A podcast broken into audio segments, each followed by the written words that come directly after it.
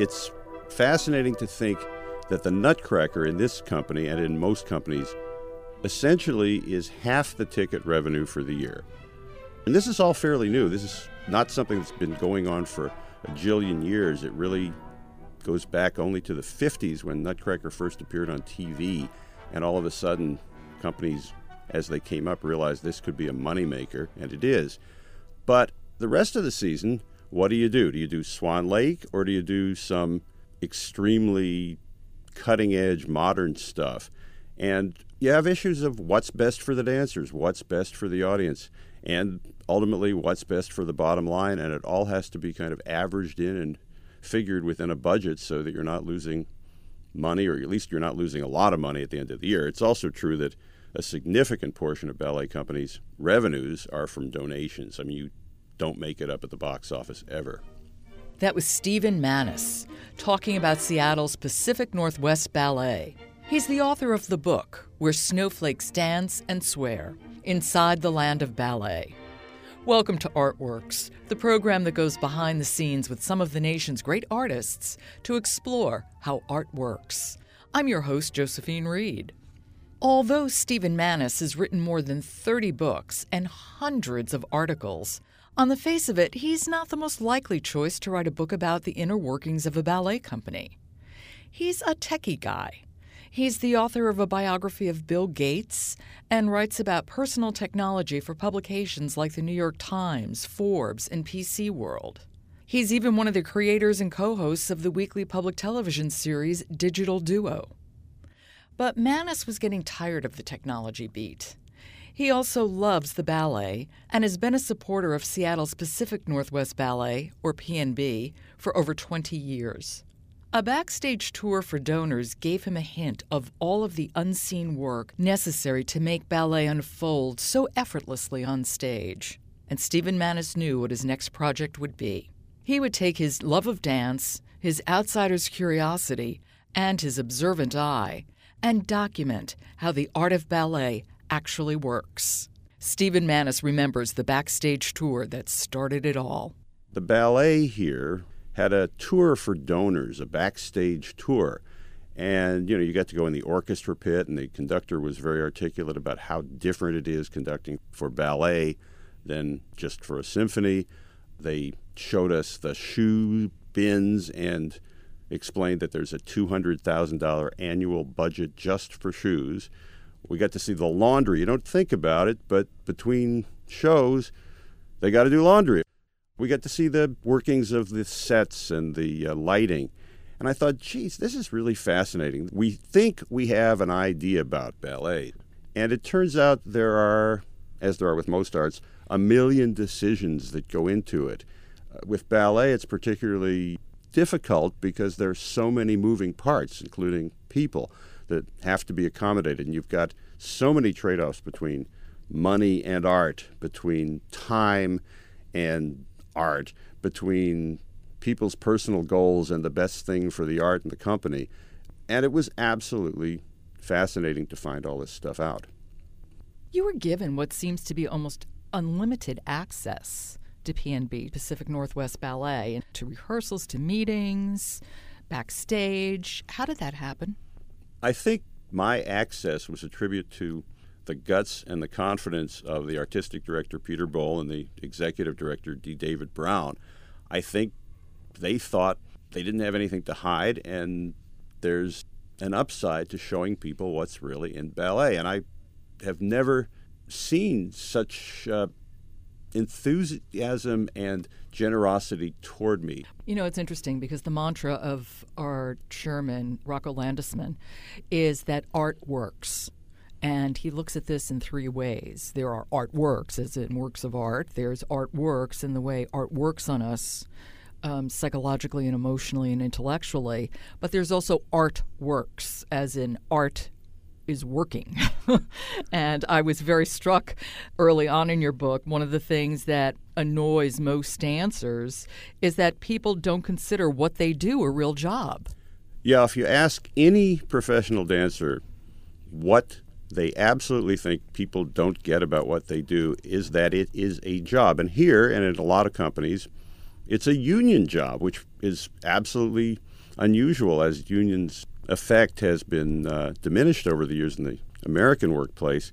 In fact, what's truly bizarre is if you're sitting in the audience, everybody in front of you is a union worker, not just the dancers, but also the stagehands, the uh, musicians, and the dressers even have their own union. The only non union person you will see is the conductor because he's considered management. But yeah, it's it is absolutely a job. They get paid. They have a union pay scale. They have a union that tells exactly when they're going to get a break, which is every hour for five minutes, and they need that break. They have union rules about the temperature in the studio because they don't like to be too cold. They have union rules about the floor quality because they don't want to get hurt. And the union hours in Seattle are basically 12 to 7 with a 3 o'clock lunch break. So it's kind of odd. They're almost on a different time zone from the rest of the world every day in the morning. This is before their union hours. They're into stretch probably around 9 a.m. And then there's a class that runs from about 10:15 to quarter to 12.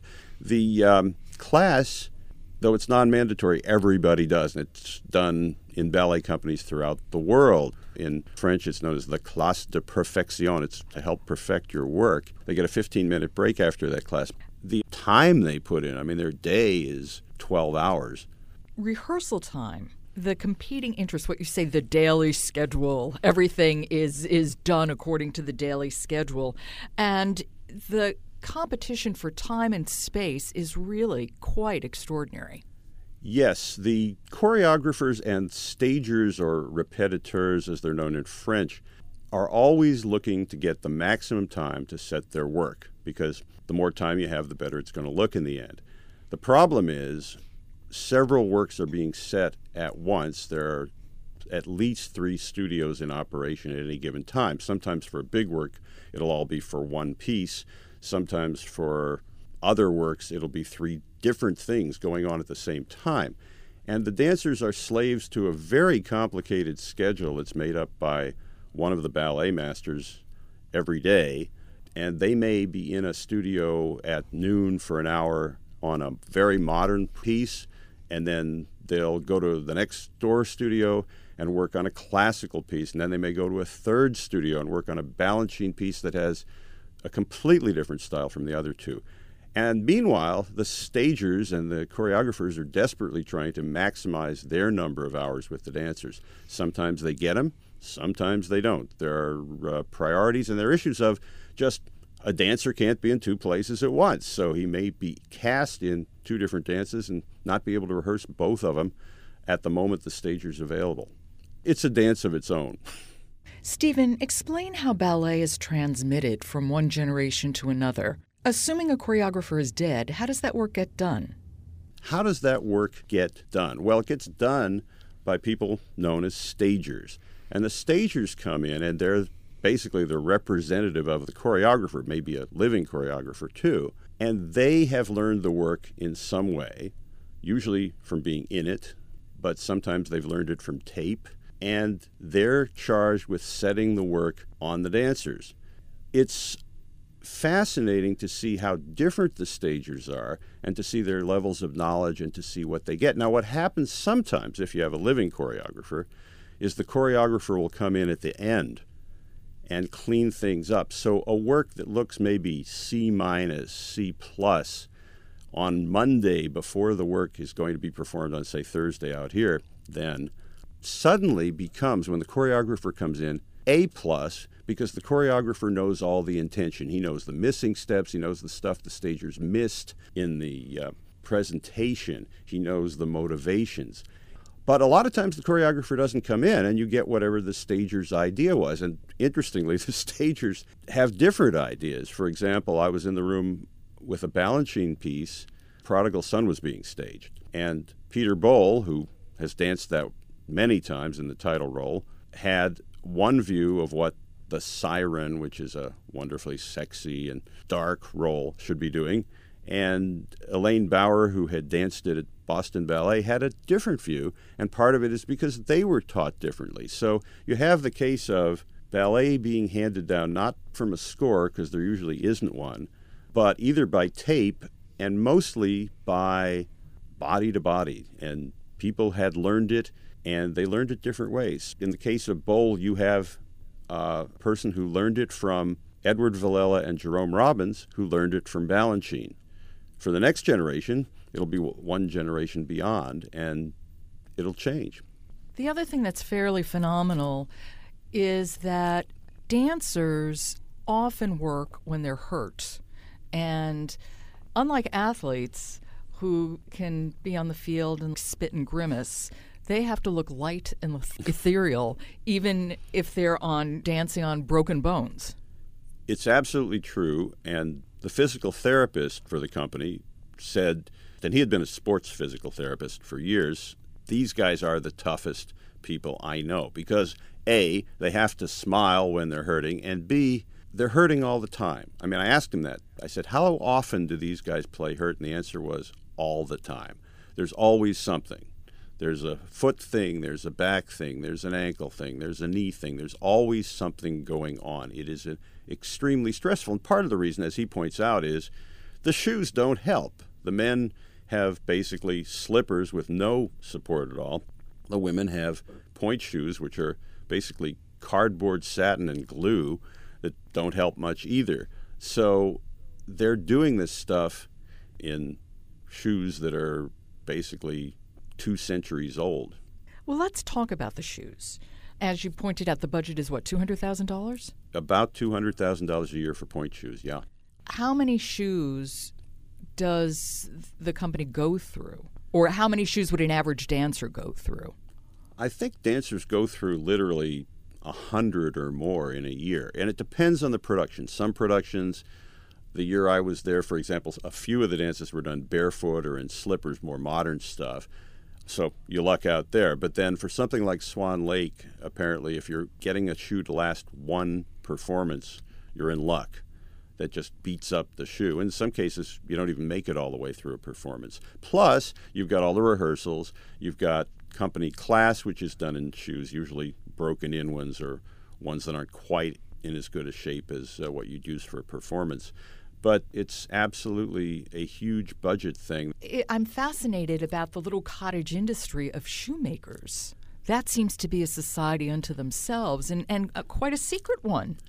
The Seattle company uses primarily Freed's, and Freed is just its own little Byzantine world, and I'd love to go and see what it's all about. But the each maker has a maker's mark a star, there's a maker crown, there's maker squiggle.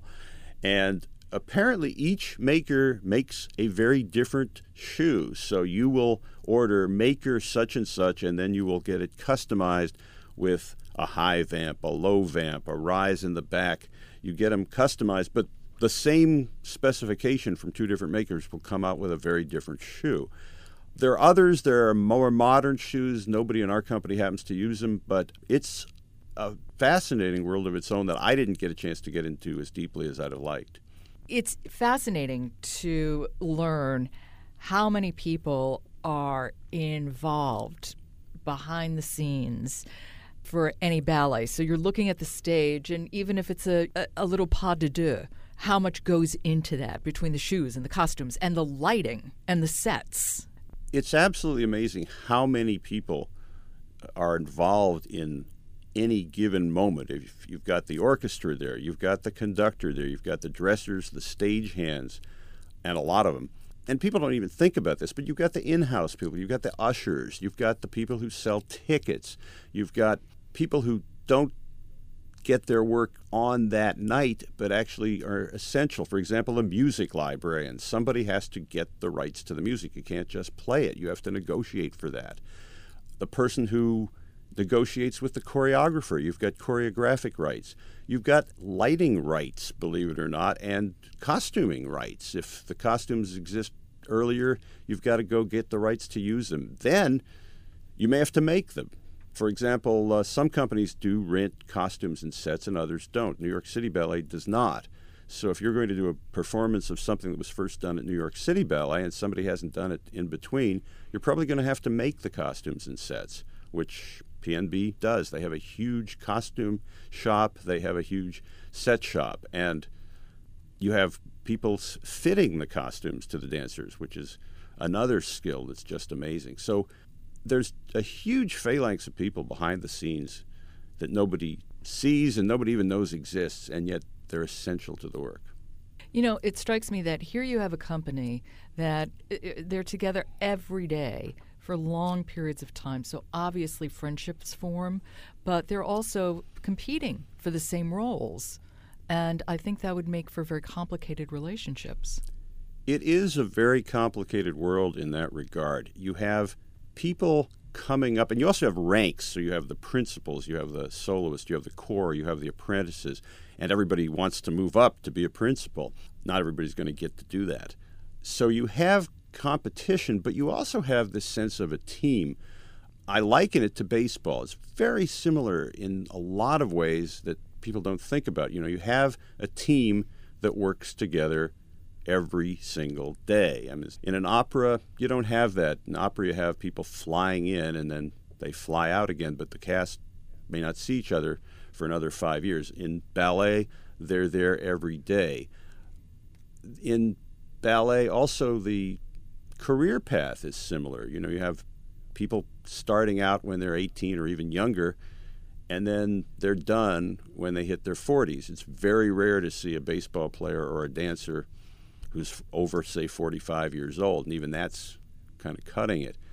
And because you're working in a team, you have to work out ways of dealing with this. There are going to be moments of competition. And so you really have these delicate issues of how to treat each other and how to um, behave on your own. And I think because of that team quality, there is this generosity that I mentioned. There's, there's a generosity in just transmitting what you know to somebody else. I saw it again and again where dancers would help out other dancers. They'd be a principal would have been in the work before, some other principal hadn't, and they'd do a lot of the helping on teaching what needed to be done and then transmitting it to younger dancers. The principals would show corps dancers what needed to be done. We had dancers come in from New York City Ballet, which does a very different nutcracker from the one we do, and the dancers here were eager to help them learn the role that they needed to learn. So I think the team aspect means you can't be a diva as easily. You just you really have to be there every day and cooperate. There's also a lot of work with the younger generation. There's a dance school associated with PNB. PNB has a uh, very well regarded dance school. The older students, known as professional division students, often dance with the company because the company sometimes isn't big enough to uh, provide the cast that you need, particularly Nutcracker, but also in some of the other big ballets. It's a completely different kind of schooling than you see elsewhere. And I was struck by the complete lack of condescension from the teachers to the students. You're just there to do your thing, and we're there to help you and teach you. And but you're little professionals, and the teachers have so much sort of reserve authority because they've all been dancers. They've all been there. They've been in the room doing the exact same things, but they also have had professional careers usually. And the amount of respect they get from that is pretty amazing. I mean, I've never seen a room where eight year olds, nine year olds are totally silent for an hour. It's just how it is. You don't talk in the ballet class. And, and the authority the teachers have is phenomenal. And the generosity. I mean, I saw again and again, I saw principal dancers from the company teach young students uh, presentation pieces. They took their lunch hours to go out and teach. Didn't have to, they weren't getting paid for it, they just did. I saw a dancer who had come in from New York help teach the professional level students a work that he'd been in in New York that they'd never seen, a very difficult balancing piece that they were doing for their uh, final performance. So it happens again and again, and there's a lot of interaction between the company and the students. It's interesting, it, that particular building and the building PNB has, there are open studios. The hallway, the main hallway where parents sit, where kids sit waiting to go into the next studio, is visible to the studios and vice versa. So you can watch, if you're in the building, you can basically watch almost any rehearsal just by sitting in the hallway. So the kids see these role models day after day. They come in at four, and the dancers are still working till seven. So they have a tremendous role model just behind a sheet of glass. Tell us about Dance Chance. Dance Chance is a program in Seattle. There are similar programs elsewhere. But essentially, the idea is to find underprivileged kids mostly who might have a shot at being pretty good dancers. And it's done with a subtly strict audition. Basically, teachers from the school go into an elementary school and look at kids in the third or fourth grade and put them through a basic audition, though they don't know it. And what they're looking for is body type and flexibility and coordination. And so the body type stuff you can usually see pretty quickly. The flexibility you see because they give special exercises for the kids to see how much they can stretch. And the coordination comes when they ask the kids to skip across the room to music. And you watch, and in a given room, probably half the kids are already gone for body type. Another few will be gone for lack of flexibility. And then they'll go to coordination and they'll be hoping that a particular kid is terrific, and all of a sudden she basically has two left feet and she's out too. So in a class of say 20, 25, if they're lucky, they'll find one or two to come to dance chance. Then the kids will be given regular dance classes, ballet 101, and see how they do. And if they're any good, they'll be invited back. A couple of the kids, including one who was brought into the company the year I was there, have made it into major dance companies, including PNB. It's not the goal, really. The goal is to teach kids some dance. And one of the things the parents find out is that dance education is really good for focus. The dance students and dancers have extraordinary focus. And typically, the um, younger dancers are extremely good at managing time because they've got to be if they're going to get their homework done and spend what can be three hours in the dance studio every day. They've got to figure out a way to do it. And they do. They're usually at the top of their classes. Do you see ballet and dancers differently now? Oh, totally. I had no idea what this took. I've never seen a group of people who have so much ability to focus. I have sat there and been behind, say, a uh, flat panel TV in a studio while the dancers were watching to see what their part was going to entail. And just the sheer intensity of gaze. They absolutely want to catch this. And what's amazing is they can catch it despite the fact the person they're going to be playing is maybe two inches tall on the screen. They can understand it and translate it into their bodies. And once they do it, they remember it. It's absolutely amazing, and they can remember it for months. You can have a dance sort of partially staged, and because the stager's not available, she'll have to come back. And she'll come back, and the dancers remember everything they got before. It's absolutely extraordinary. The amount of work they put in, the amount of time they put in. I mean, their day is easily 12 hours and the amount of intensity they manage to keep up is really pretty extraordinary. Stephen Manes, thank you very much. Thank you. That was Stephen Manes. He was talking about his book, Where Snowflakes Dance and Swear Inside the Land of Ballet. You've been listening to Artworks, produced at the National Endowment for the Arts. Adam Kampe is the musical supervisor. Excerpts from March and the Dance of the Sugar Plum Fairy from Tchaikovsky's Nutcracker Suite, performed by the New York Philharmonic, Michael Tilson Thomas conductor, used courtesy of Sony BMG Music Entertainment. Excerpts from The Overture and the Russian Dance from Tchaikovsky's Nutcracker Suite, performed by the Philadelphia Orchestra, Leopold Stokowski conductor, courtesy of Creative Commons. The Artworks podcast is posted every Thursday at arts.gov. And now you can subscribe to Artworks at iTunes U. Just click on the iTunes link on our podcast page. Next week, it's a conversation with 2012 jazz master Jack DeJohnette. To find out how art works in communities across the country, keep checking the Artworks blog. or follow us at NEA Arts on Twitter. For the National Endowment for the Arts, I'm Josephine Reed. Thanks for listening.